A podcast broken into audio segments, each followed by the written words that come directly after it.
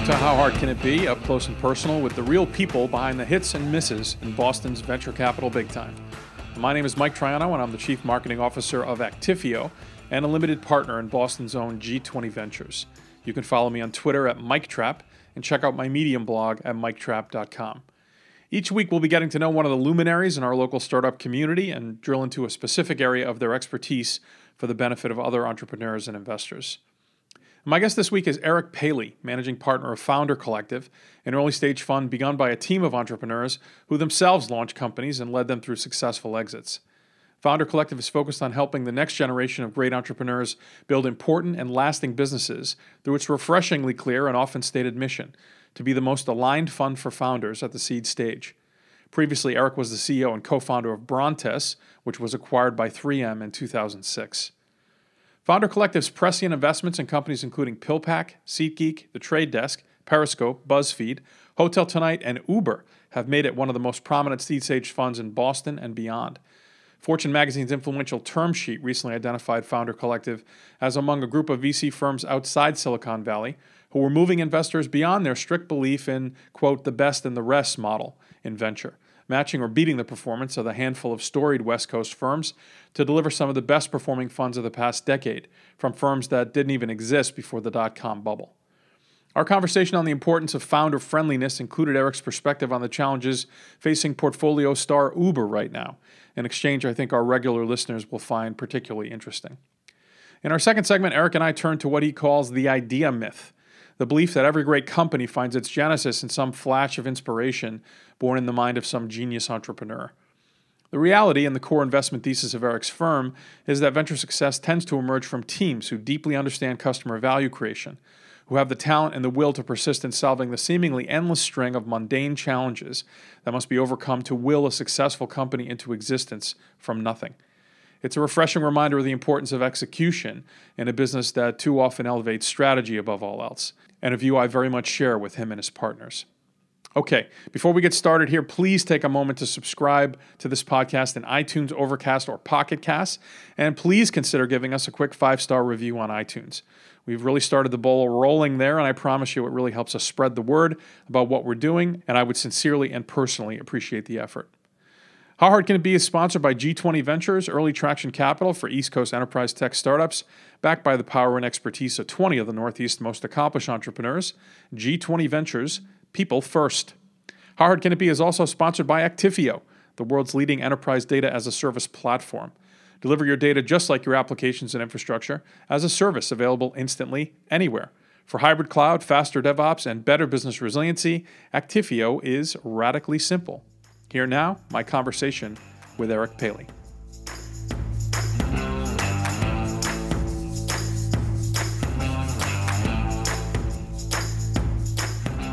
All right, Eric Paley, welcome to Actifio. How you doing? I'm great. Thanks for having me here. Very nice to uh, have you. I appreciate you uh, coming out on this crisp Monday morning to uh, spend some time here and tell us a little bit about your your life story here.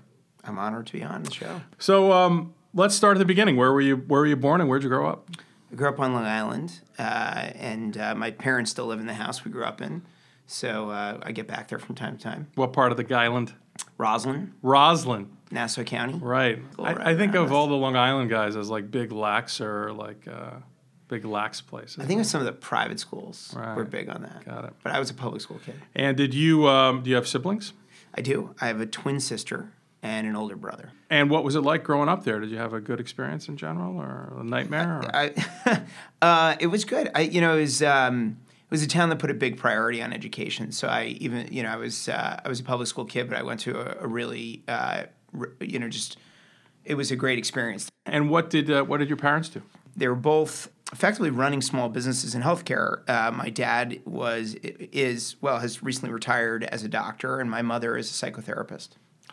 Were they you know in and out of the house a lot? Like was it is that are those two uh, medical disciplines that are driven by like emergency like calls at all hours kind My, of? my dad delivered babies, uh, so he all hours. I mean, I'd wake up in the morning and, and dad had been gone since three a, you know three a.m. Um, so it's sort of all and running his own practice, right? So there was sort of no limit to when he might need to uh, be called into the hospital. So we kind of uh, our schedule was dictated by his beeper. I remember being on the way to a Mets game once with my with my brother and my dad, and having to turn around and head over to uh, North Shore Hospital. So, but that that's what you know. That's what he did. He loved it. He you know he used to say to me, um, "You never really work when you love what you do." Yeah. And my mom was less emergency. dri- I mean, if, if it was an emergency for my mom, it was really truly emergency. She's had over time suicidal patients, but mostly um, uh, mostly not emergency driven. She really um, she actually works in eating disorders, which while being a very uh, emotionally challenging area of of of, uh, of therapy, um, you really get to see your patients get better.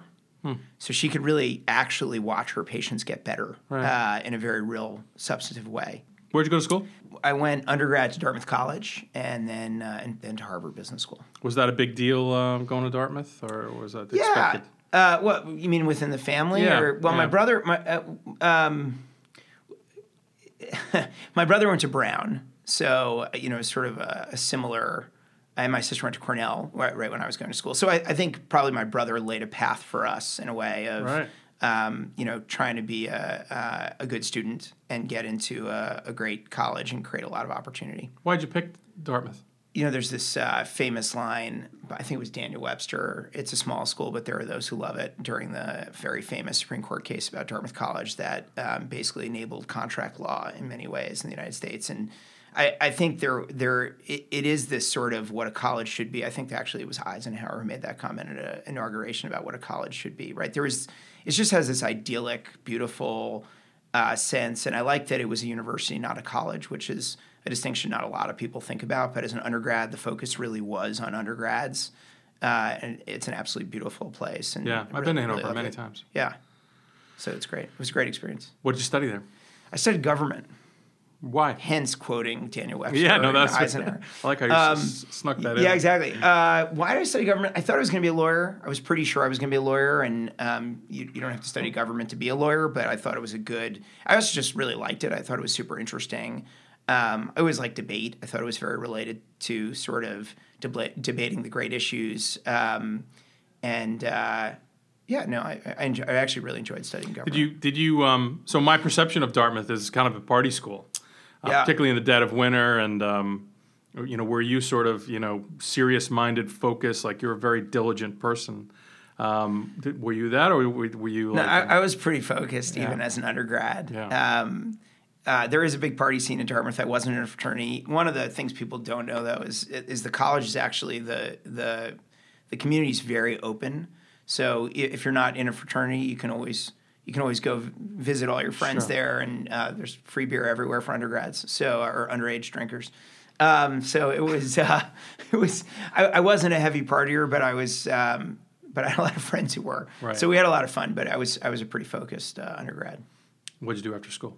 So the first thing I did is I went into consulting, and I went to work at Monitor Group, um, and I became pretty disenchanted with that very quickly. Oh, it's funny. I, I, I did that too. I did a, I did my summer B school thing uh, was at Monitor, and then I, Oh, okay. I, t- I accepted an offer, but didn't did never. so what what year were you at Monitor? Uh, ninety two. Okay, so it was a few years later. Um, yeah, I was pretty disappointed. I actually think the consultancies do an amazing job of selling complete nonsense to students. Yeah. Forget about to their clients, which might be true as well, but really to students, right? Where um, they present themselves as the great prestigious jobs, um, and yet I think overall, um, when you go there, you don't you don't really do very much of impact. You spend a lot of hours doing really low grade value stuff. Right. So uh, so what do you do to rectify that? So it was uh, it was 98, 99, and I was living in New York City, and Silicon Alley was, which is what everyone called it back then, was taking off, and um, had things delivered to us by Kozmo, and Pseudo was this hot video streaming company, and uh, DoubleClick was uh, was um, bringing uh, monetization to media. I, I, and- I remember it well. Do you, do you, did you have a Panix email account? I did not have a Panix email account, but I but I was very much um, inspired by everything going on around me in New York, and I teamed up with my brother, my older brother, and my uh, uh, my cousin's husband, who's my cousin, of course, but my um, who uh, and we started a web development shop um, doing design and, and application development. What was it called? It is still actually. They still run it. It's called Abstract Edge. So that was 99 we started that. You know, we started off mostly creating marketing sites and I really quickly came to love application development and you know, I was a government major who worked at Monitor, but there was no, as a consultant, eh, but there was no one else in our team to do product management. Yeah. So, you know, product managing a marketing website wasn't that fun for me, but product managing a um, application, like something that could actually do something, was really fun for me. Um, so I and, and and it was sort of an epiphany that web software really was software, right? Like it was this enabling of access in all kinds of ways, of all th- things you could do. We were building, you know, I didn't love running a web development shop because of the difficulty of rinse and repeat and getting really good Yeah. and scaling it. Yeah. But I loved it from the standpoint of we got involved in so many different applications um, of, of just totally different flavors, and the versatility of what you could do with the web became very obvious to me. I mean, I- it was obvious to me as a consumer, but it, but the idea that you know if we and our clients could think it up, we could build it was uh, we built this really really exciting one of our first projects was this really exciting community website uh, nonprofit website for the moms who marched on washington for gun safety. It was the biggest um, i think it raised the most money on the web that year of any nonprofit and it was just amazing you could use the web that way Yeah. right and i know now it seems really tw- almost 20 years later so obvious Yeah. but back then um, it wasn't as obvious uh, and it was it was super exciting David Cancel and I talked talked about that. That um, what people who missed it don't really realize was that you couldn't connect with like-minded people who weren't in your physical proximity before that. And so in those days, particularly I think in the late '90s, there was that sense of like it, it just made the world accessible in a way, like that you could find, regardless of where they were geographically, you could find people who were passionate about whatever gun control or, and that sense of connection and and it, that that sense of possibility. It was a it was a really exciting time. Yeah, it was. I I- it, it, it really was early days of um, me getting excited that software was where I wanted to spend my my career. So what was the so that that business is still a going concern? Yep. And so when did you? What was your decision to leave it? If you ask my wife and I how we ended up in Boston, we have totally different stories for it. Um, we weren't married yet, but we had we we were together and we were in New York and. Um, and she was in law school in New York, and I was deferring law school so that we could be together. And I wasn't sure I wanted to go, and um, but I was going to go. And she was applying for federal clerkship. She was top of her class at NYU Law, and they're really hard to get. And she was because she was such a good student. It was uh, she had a really good shot of being on the appellate court, which is not that e- federal appellate court, which is not that easy to get. And they tell you at NYU to apply um, everywhere because there's so few to get, you know, of these available. Sure. And she basically just said, "Well, we're we're going to be in Boston, so I'm applying to only the First Circuit." Uh, and they said, "Well, that's kind of crazy. There's like virtually no chance you're going to get it." Uh, and she got it right. She, she got um, she got a clerkship with Sandra Lynch on the First Circuit, and um, and then I wasn't so sure I wanted to go to law school anymore, and I was running this company, and she she said, "Well."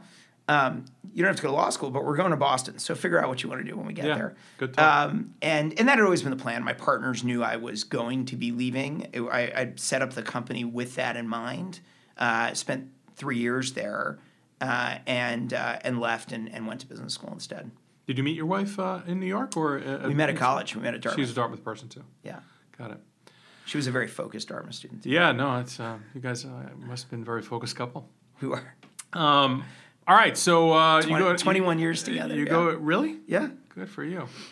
Um, so, uh, what was your experience at business school like? Did you enjoy it? I I I loved it. I, I think like people naturally, for good reasons, probably on some level, are are um, cynical of Harvard Business School if they're on the outside. I think on the inside, and you also think of it as like these very corporate types, bankers, consultants, and I, even you know e- even though yes, there are a lot of bankers and consultants.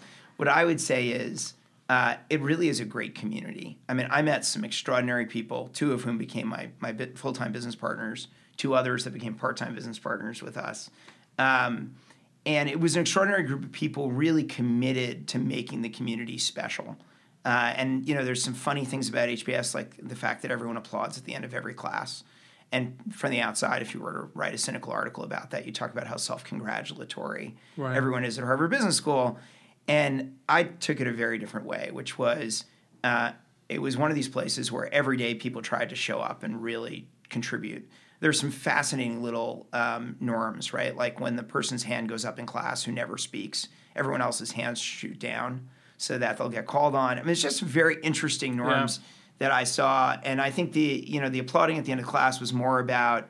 Um, really encouraging everybody to, to put all their energy and enthusiasm into the experience of collaborating together in this community.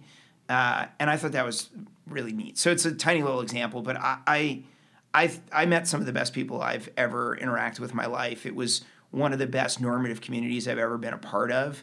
Um, the problem was it was a sad day for entrepreneurship, right? It was, I got, I arrived, um, my first week was 9 11. Um, the joke at the time was B2B means back to banking and B2C means back to consulting. Yeah. Um, and when I graduated in 03, uh, most people went back to the jobs they came from that they were trying to get out of because that was who was willing to hire them. Right. It was hard to find jobs, and very, very few people were interested in entrepreneurship. It was sort of um, passe at the time. And I wanted to start another company. And so did Micah Rosenbloom. And, uh, and we did what was the sequence? Did you want to start something and figure out what you wanted to start, or did you have the bug to go do something specific and you go build a business to do that? So during the first week of school, uh, at a at a social event at John Harvard's, um, my girlfriend at the time, now wife Shirley, and Jenna Kramer, now Jenna Rosenbloom, were chatting, uh, and they introduced us to each other, to Mike and I, to each other and Mike had founded a company before business school, and I had founded a company before business school, and it was again the the complete nadir of entrepreneurship, miserable period where everything had gone bust, and uh, we always both tell the story. Nobody remembers who said what, um, but uh, which one of us said said this. But uh, the question was asked, "Would you do it again?" And the other person responded, "Only if the stars aligned." That was the first week of school we had this conversation. Um, and so we weren't gonna, you know, wasn't you know, come hell or high water, I'm starting another company. It, but we were both, uh, and I think he felt the same way. We were both looking for opportunity, and at a certain point, we started looking for opportunity together. So. Um, by the end of our first year, we were looking for opportunity together. We had a concept we got interested in. The beginning of our second year, um, we went to the at the time the MIT 50K. Now it's the 100K uh, business plan competition mixer at the beginning of the year, and you wear these tags with a dot on it. One dot means like a blue dot means I have an idea, I'm looking for a team, and a red dot means I know how to build stuff, but I don't know, what, I don't have a, uh, an idea.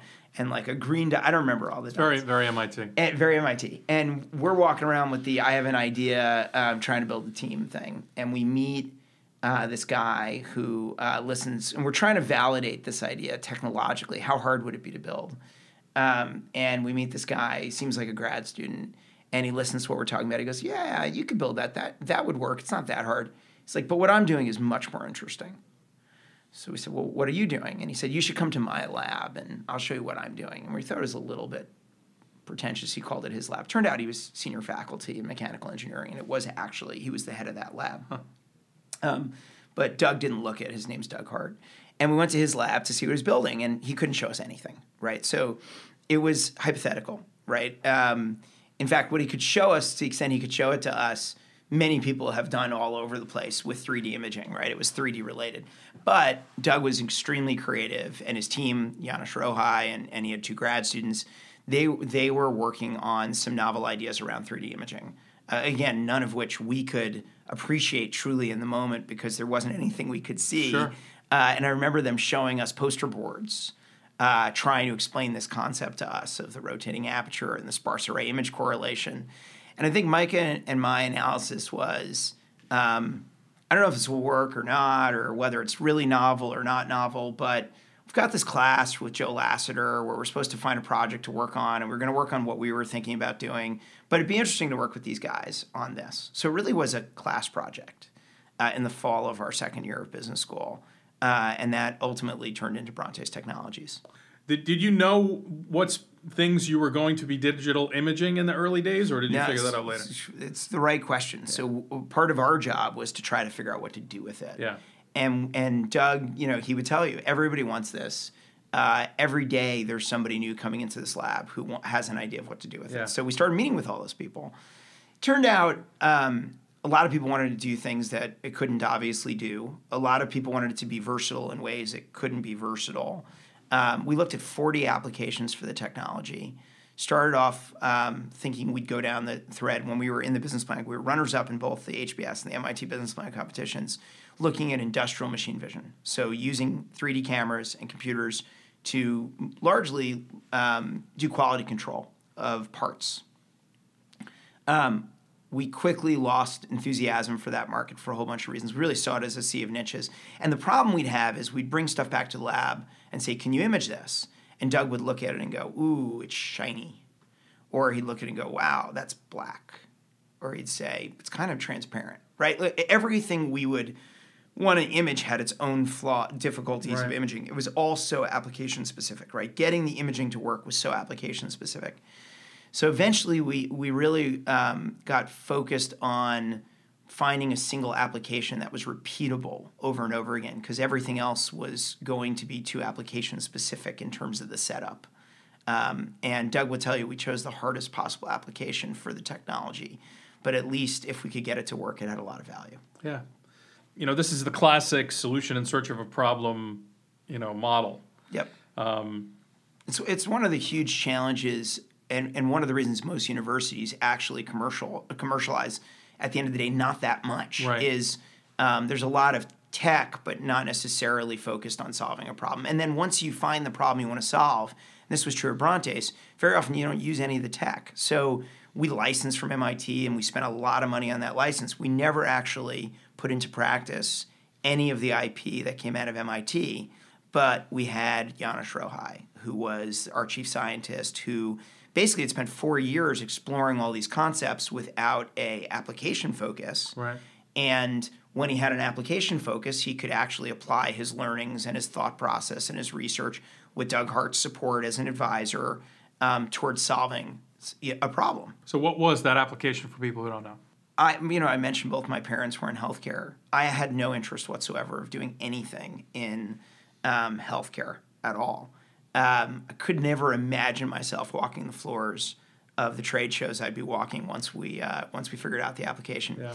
But the application was dentistry, right? What we realized was dentistry was the largest remaining cottage industry in the world. Everything is produced by hand by an artisan. And I'm talking mostly about crowns, which is the largest application in dentistry, but crowns, bridges, implants, orthodontia, dentures. This is a pretty long list.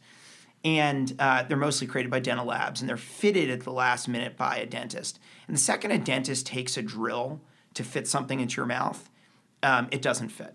So getting the customers to try it was actually a very low bar. So one of the things I tell a lot of entrepreneurs is if they're doing something B2B and the problem is reasonably well understood, it should feel like the cure to cancer in their space, right? So the dentist knew impressions were a huge pain. Right. They knew their patients didn't like it. They knew that they had all this rework with the lab, touch up, all this um, last minute fitting. They, they, there was a real problem there, and, the, and right. the problem was felt pretty acutely. Um, so they were excited to try it. The technology, once we got it to work, which took a lot of time, and there was a lot of drama involved in that, um, and a lot of doubt with our VCs and um, leadership challenges, all kinds of things. Uh, vendors going out of business, you know, all the stuff that's the real grit of building companies. Yeah. Uh, finally, we had this thing working, but the learning curve was pretty dramatic. So we were introducing something that the dentist was very eager to get their hands on, and then they'd start working with it. And you know, it took them a long time to learn how to do even a modestly decent dental impression, but they knew how to do it already. And now doing a scan was a whole new technique, and it turned out it was a technique that our engineers were exceptionally good at because it was a lot like partially because they designed it and partially because it's a lot like playing a video game. But it was not necessarily a technique that the dentists were very um, had good analogs to or understood extremely well. And so that training curve was really one of the big challenges. The only thing we sold by 2006 was the company. so we hadn't sold any product when we sold the company. So we were pre-market uh, with a beta product that was mostly working uh, in dentist offices, yeah. but wasn't completely working yet.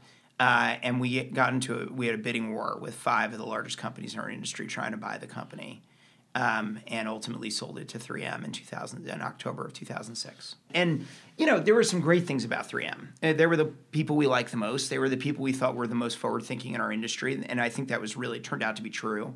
They wanted us to go run with the business.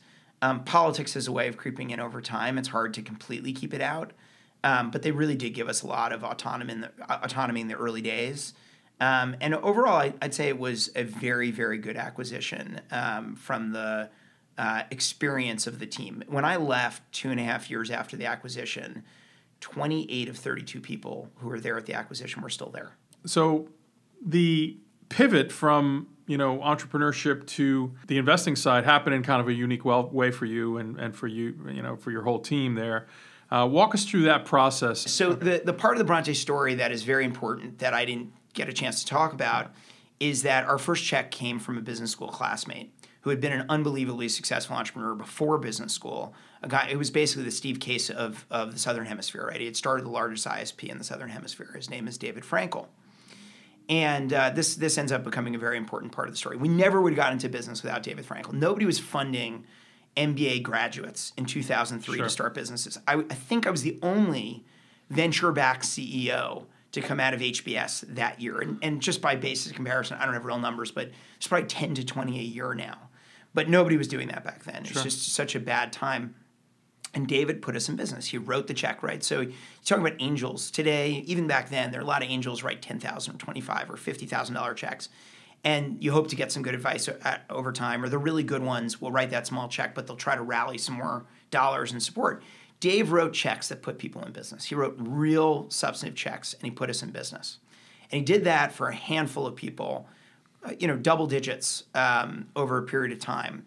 And at a certain point after we sold Brontes, and Dave made 10x on his investment of Brontes, we started doing it together. And he would write checks that were 50 times bigger than the check I would, or Micah would write, or I would write, or Chris Dixon would write, who was another uh, entrepreneur who was doing this with us. We were all business school classmates and friends.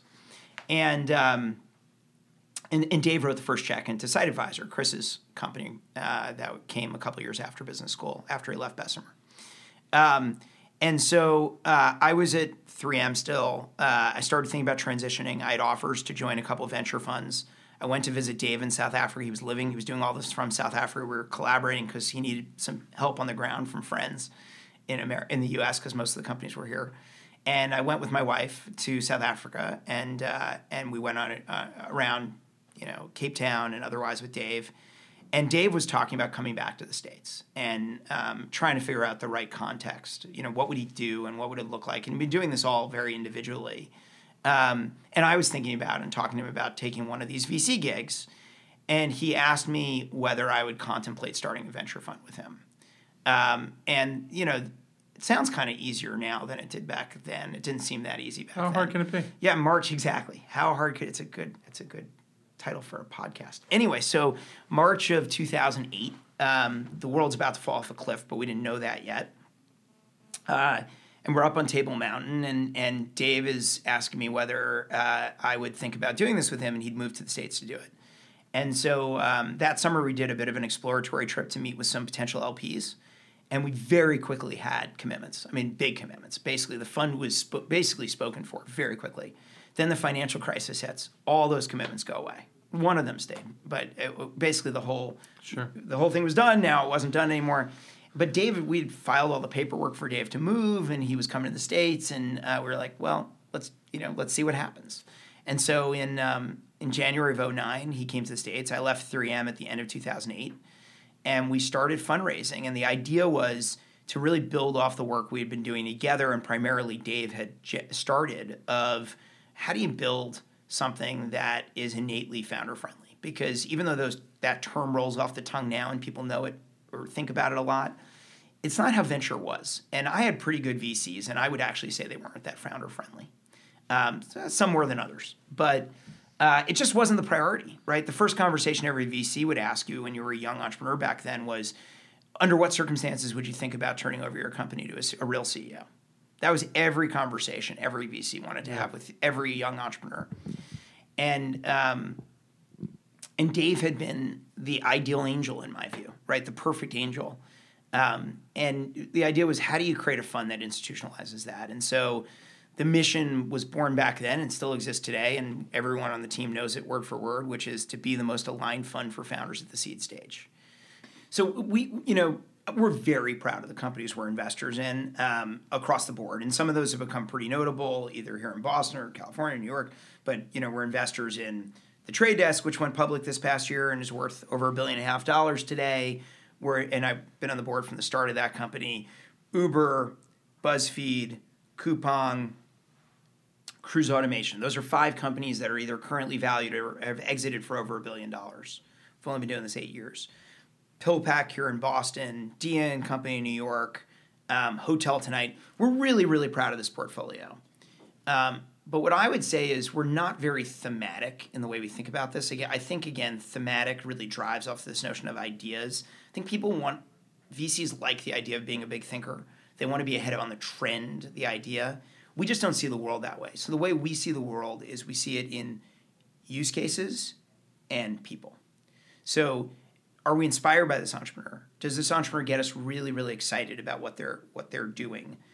Are they all over it which tells us a lot about how they'd execute. And what I mean by that is they like talking about the hard parts. They want to dig deep on the hard parts. They don't want to just sell the big idea. They want to sell the use cases yeah. on the ground and why that matters to the customer and how they really bring value to the customer and what those trade offs are in the decision the customer is going to make to use their product. Because that's all they're thinking about. It's all they care about is figuring those things out. And so I think a lot of entrepreneurs come in naturally defensive. They don't want to talk about the hard parts of their business. I think I might have been that way to a certain degree um, because those things put them on the defensive, make them uncomfortable.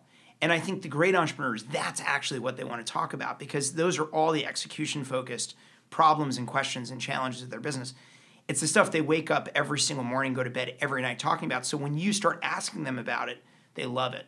And so we, we have a very engaged approach to try and understand a company. And what we're not really doing is try and understand whether Bitcoin is important or not important we're trying to understand is if it was Bitcoin, which we haven't really invested much there, but is there some use case here that really matters to the customer? And how thoughtful is the entrepreneur in really um, studying and understanding and engaging in that use case? What are the challenges? How are they going to overcome it? How, how have they thought about overcoming? Not how have I thought about overcoming it? Are they 10 steps ahead of us in their thought process? So, you know, Jeff Green approached us from the trade desk when we first invested. We invested before his co founder joined the company and he wanted to um, introduce a new company in programmatic advertising. There already were six well-established DSPs, to, to side, um, demand-side platforms for programmatic advertising hmm. in that moment that, that had raised a bunch of money already. But Jeff had a very different view of how to do it and was obsessed about why what they were doing was wrong and why it wouldn't work and what would work. And he had spent his career in this space. He started as an ad buyer, built the first exchange that you know, all these DSPs were built on exchanges. He built the first exchange that existed in advertising technology called Ad, AdECN, sold to Microsoft. Um, and he had a very, very different view. And he has raised the least money of anyone in that industry um, and is both by percentage the most profitable and the fastest growing company, having and he's public, having raised the least money. Why? Well, he was pretty obsessed about a different point of view of how to build that business. And so that that's what we're looking for is this your view, or you you guys have a have have a long-standing personal relationship, and uh, your partnership is sort of intriguing to me, just the dynamics of it, and uh, it just seems like you guys are friends. I mean, and that you get along. No, the three of us are best friends. You know, we started with me and Dave, and I told that story, but of course, Micah ends up joining us. Uh, after he leaves Brontes, starts helps start a company called Sample Six, which we invested in, and then joins us full time. So it's the three of us full time as the partners then we have a great team around us that I could go into detail on. And yeah. um, and we are we're three really really close friends uh, who disagree all the time. Um, we drive off conviction as a fund. So what I'm much more interested in when we're debating a company that I'm not excited about, but let's say Dave is. Dave has a different style of what gets him excited, although a lot of these tenants are key yeah. to driving all of our excitement. Um, and if it really push comes to shove, and I say, Dave, I just don't feel this one. I, I don't like it. Here's why and he's hearing me and he's engaging with me on that. And then at the end of it, he says, But I still really want to do this investment. I'm like, Good. That's the best possible scenario for you to want to invest in a company, which is despite all my pushback and I guess the fear that I might say I told you so at some point, which we don't do. But that you know that element, you still love it. That's that's the kind of deals I want to do. Not not because everyone's 100% in agreement this is great.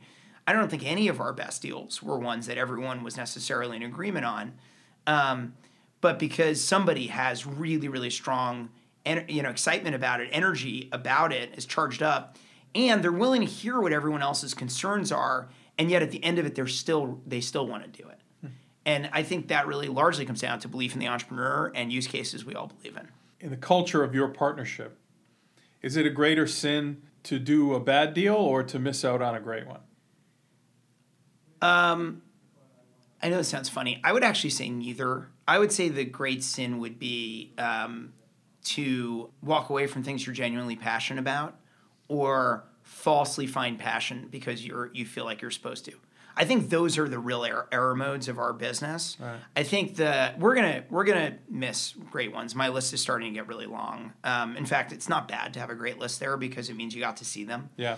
Um, but uh, we're gonna miss great ones, and and we're going to do a lot of things that don't end up returning for us. I would never say they're a waste of time. We build great relationships along the way. We get to know entrepreneurs. Some of those entrepreneurs go on to start other things that become interesting companies um, or interact with us in other ways, or frankly, we just value the friendship and the relationships.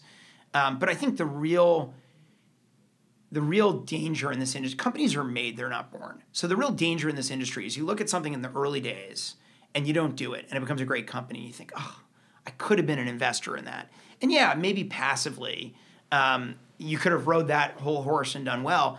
But w- we pride ourselves in playing a role in trying to really help these businesses and not sort of it was it had DNA and then it became a great company. We just write a check and we wake up five years later and it's a great company and boy were we stupid not to do that deal.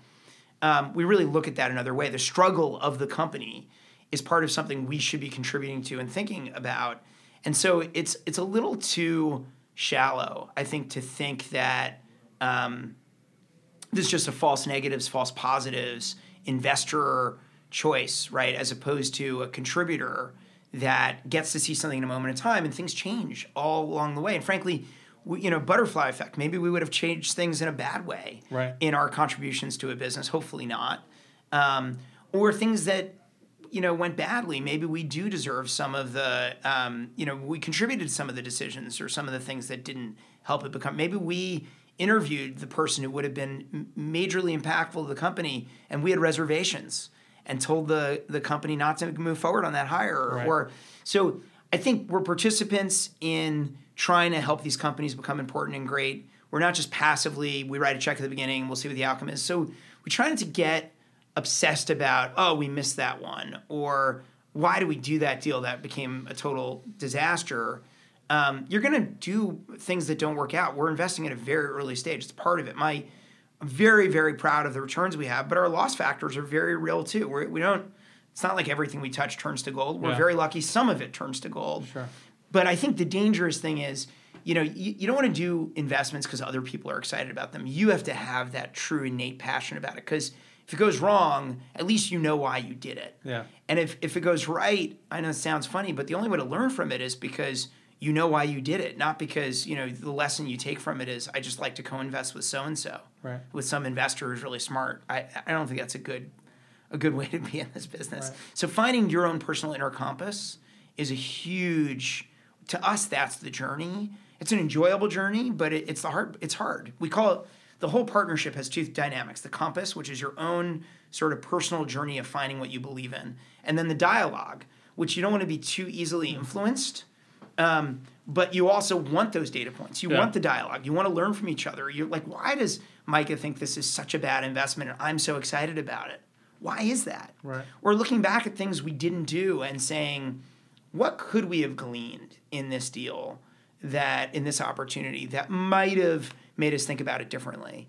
Um, but if you're not doing that from a very like truly gen- genuine place, then it's just kind of academic exercise.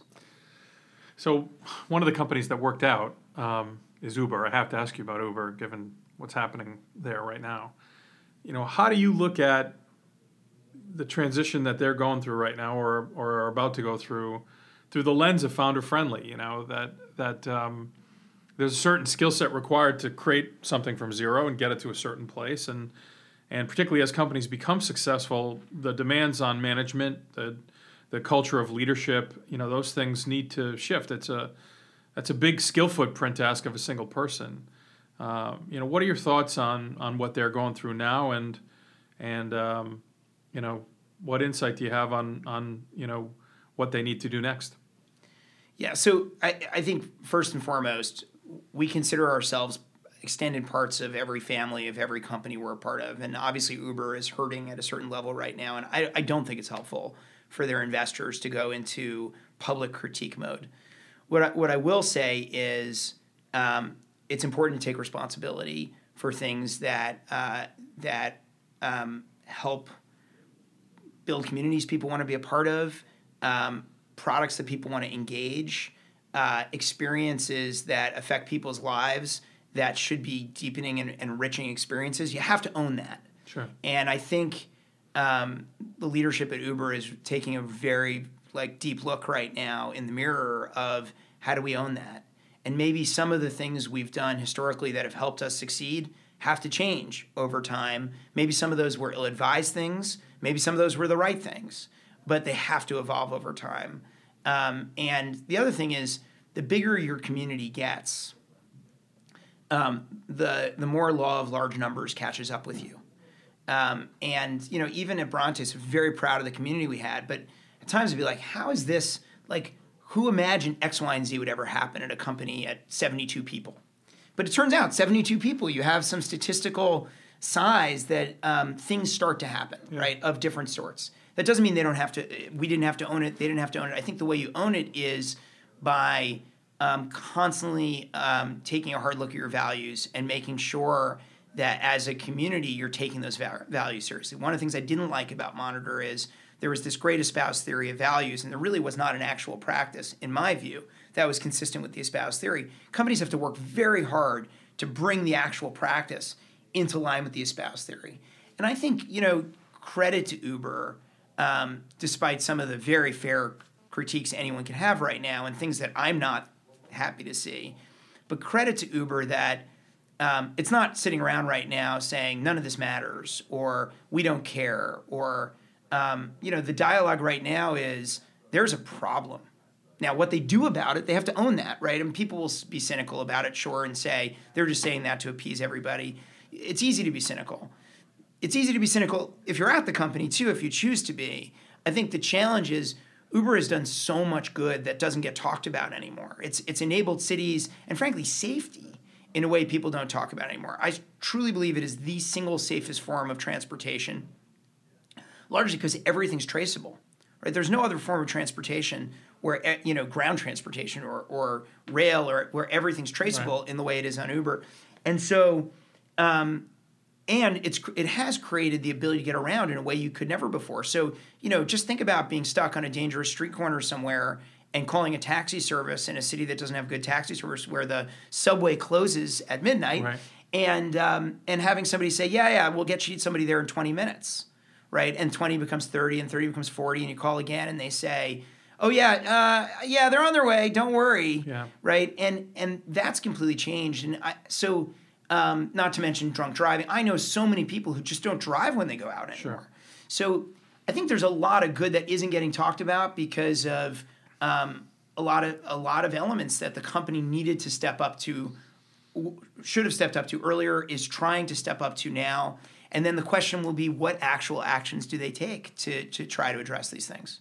It's a lousy note to end on. Oh, I won't end on that. What I, I would say no. is there are so many great cultures, right? I mean, even just the broad startup communities that we play in, the amount of give, pay it forward, the amount of contribution to each other, the amount that you and I have never worked together and, and directly, and yet I've always found you to be so incredibly open to helping us any way you can and I hope likewise anything that you feel like we can do within you know you're you're not afraid to ask and I just think there's that that doesn't happen in every industry and there's so much good that's going on in the broader tech community it doesn't mean we shouldn't be addressing the problems you know gender equality broadly harassment where it exists I mean it does exist in many places and needs to be dealt with um, you know racial diversity in our industry um, broadly access there are a lot of real problems. Yeah. And yet, what I w- would really say is I'm a very proud member of these tech ecosystems, very proud of the cultures of many of our companies that are incredibly inviting, true meritocracies, great places to work. Um, there's a reason I've spent my career doing this stuff, and I, and I love it. And it starts with Founder Collective and the and the values we've put out there, um, and the way we interact with our founders, and hope that that contributes to the ecosystem and and ripples in some ways um, to help create more and more great companies and communities. One of the things that I believe, I have a handful of beliefs that I've codified into, you know, the laws of Mike Troiano or whatever. Uh, but one of them is that that you know your weakness is is usually the downside of your strength, and I think that's true of people. I think it's true of companies, and I think it's true of industries. And that collegiality, that sense of tribal belonging and support, and um, which I think is such a strength of the industry. You know, I, I read a piece. It was making the assertion that that the single biggest impediment to um, gender and cultural diversity in venture was really the employee referral program. That if you look at a cost per hire basis, um, the way that our universe expands is by people bringing in people like them, and and how that was that was a challenge and and so I, I, view that as as absolutely a downside of the strength that you you so well articulated there. What I'm encouraged by is now there is proactive effort um, to encourage. You know, we're doing this hack diversity thing yeah. as part of NEVCA, and um, and and all over you see these initiatives underway to recognize this as a problem and go tackle it. Um, so I feel like you know you got to exert some energy to manage the downside of your strengths, and and I see that happening now in a way that you know certainly over the course of my career I've never seen before. I've never seen actual steps being taken. Uh, As opposed to just hand wringing. Yeah. Yeah, I think yeah. that's right. Yeah. And I think that's the question, just going back to your question to me, that's the question at Uber right now is what are the steps that will be taken to address this? Yeah. First thing, I mean, I always say, everyone, uh, it's always said, right? First thing is admitting you have a problem. Sure. Okay. Yeah. Admission seems to be out there now. And then, and now what?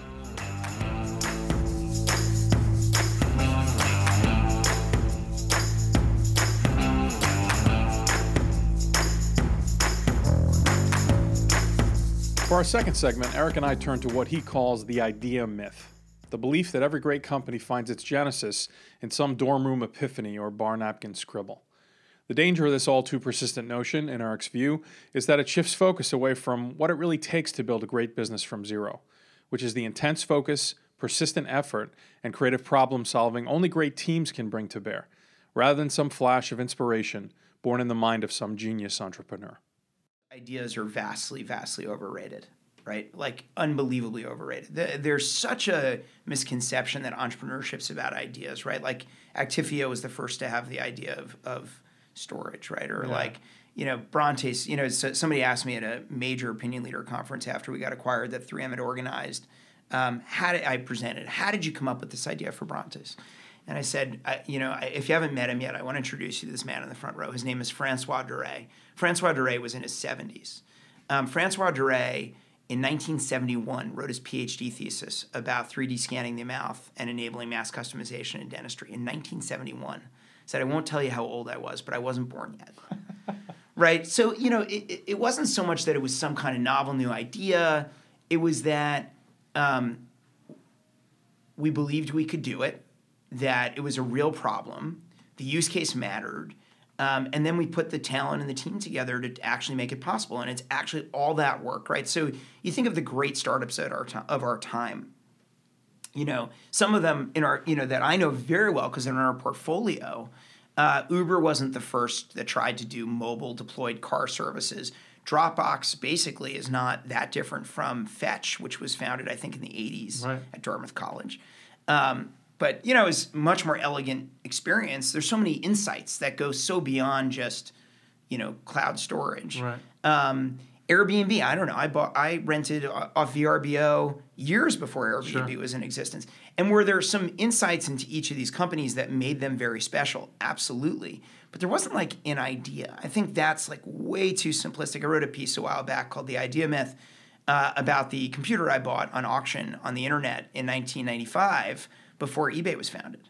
Why did those guys lose? Yeah. And eBay won, right? And so I just am such a believer in the 99% perspiration, 1% inspiration. The inspiration is important because one, you should work on things that are important to you and problems that people care about. So you got to pick good problems. You got to pick things that matter to you. But they become your reason for being. Like, what's the reason that you're willing to put all that perspiration into building something of value?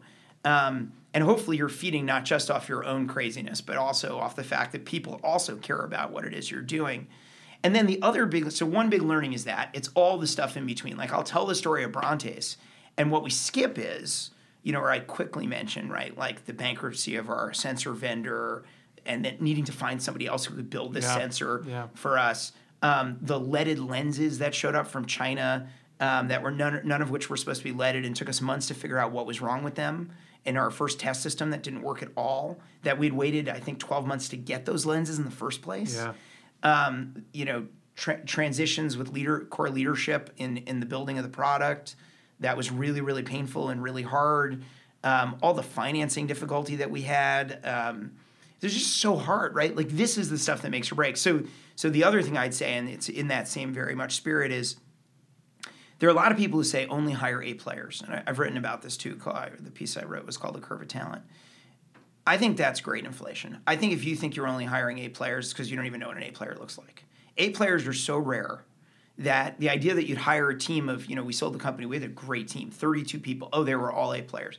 That's nonsense. You, you, you wouldn't be able to recognize an A player if you really believe that. Right. What you're really hoping for, so the curve, I think, is a real curve, which is like A is um, among the best in the world at what they're doing, innovating on what they're doing every day. And everyone should aspire to that. You should be trying to create a culture that turns more people into A players. What you're really mostly after is is B players, right? It doesn't sound very flattering, but like people who can independently do their job, just like know how to do whatever that craft is reasonably well. It's so hard to find those people.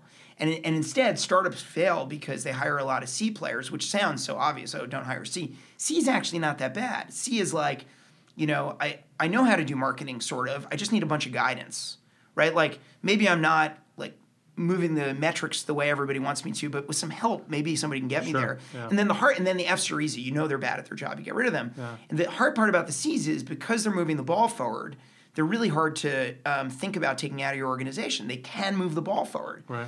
But the challenge is getting just enough A players that you really can do something world class, and then enough B players that enough people can just every day show up and do a really, really good job. Um, and then not getting so weighed down by the people who need so much help um, to just keep the ball moving forward. And yet you're afraid to transition those people because, um, and potentially get an A, be lucky enough to get an A player in replacement, but because you're, you're going to be, it's a setback to lose that person. And so everyone grade inflates. They build their team, you know, um, complaining about the C players they call Bs and the B players they pretend are A's. And you just can't, you can't do anything world class if you don't get that quality of team that can deliver on that. And it's and and it's I think everyone says recruiting is hard, and yet it's actually still so underestimated how hard it is to get people who can I mean, you can build a great product, and if you don't find somebody who really knows how to get it to its target customer, doesn't matter that you built a great product Yeah. right? And I I think that's tragic. It takes all of that. You have to build a really, really good multi multidisciplinary team. Yeah. You know, and I, if we didn't have that, we couldn't. It wouldn't have worked. It, it wasn't just oh, you know, they spun some cool technology out of MIT and they found a good application, and the rest was history. yeah.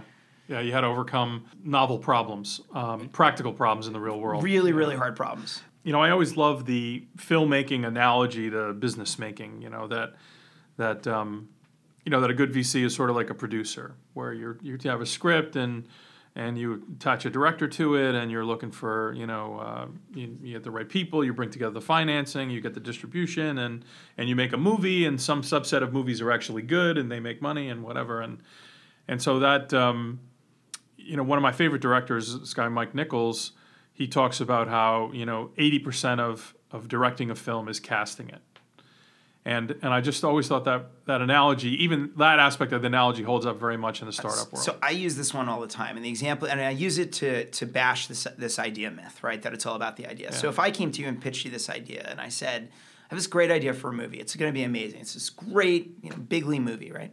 Um, it's going to be about uh, a slow thinker, you know, a, a, a not a very bright guy, and he's going to go through, but he's very sweet, and he's going to go through history, having interesting events happen to him, and meeting interesting people, and mostly he's going to be sitting on a bench. Is that going to be a good movie, right? And and the answer is like I don't know. Like I, most likely not. You know, ninety nine times out of hundred, it's going to be a terrible movie. Yeah. You can easily make a terrible movie. It sounds like a terrible movie. Yeah. But you you get right. I think Spielberg directed right. You get Spielberg to Zemeckis. direct. Zemeckis directed. You get Tom Hanks to star in it. Yeah. You get this unbelievable 60s and 70s soundtrack. You write a beautiful story, right? Every little detail of it, including some like pretty poetic lines along the way that people still cite to this day. And Forrest Gump wins the Academy Award. You know, I would say that that is the most poorly pitched movie ever, and that's the other thing that I think. Uh, my pitch was lousy. yes. Yeah, fair enough. that that um, and, and this is part of it too that I would say well what if I said you know I'm going to make a movie about how character is the real driver of destiny. Not to, not intellect and not whatever but it's a movie about someone who's very high character and he lacks almost every other thing every advantage in life every intellectual thing but in the end he's a he's a mover of destiny you know at the level of nations and whatever and like wow you know like that But, but, but I think it's great. So that's a um, much better pitch for the movie. yeah. And this is true of startups too. People come in and, and they end up making great startups and they Sure. pitch me and they do a lousy job pitching. And Right. there are other people who come in, they do That's this norm. masterful job Yeah. Uh, and they don't do anything with their startup. Yeah. And I think that's a good example too, because it's still pretty easy to think why that wouldn't turn out to be a good movie. Sure. Even though that was very lovely in the way you presented it. you could execute that badly no no Very, question I mean, Yeah, again, yeah. 99 times out of 100, you'll execute that badly. And if Tom Hanks isn't starring in it, and you choose Mel Gibson, it might be a pretty terrible movie. work. Well, there it is, folks. The only startup podcast you will hear this week hating on both ideas and Mel Gibson. How Hard Can It Be is sponsored by G20 Ventures, early traction capital for East Coast enterprise tech startups, backed by the power and expertise of 20 of the Northeast's most accomplished entrepreneurs. G20 Ventures, people first. How Hard Can It Be is also sponsored by Actifio, the world's leading enterprise data as a service platform. Deliver your data just like your applications and infrastructure as a service available instantly anywhere. For hybrid cloud, faster DevOps, and better business resiliency, Actifio is radically simple. Thanks for sticking around, and we will see you next week.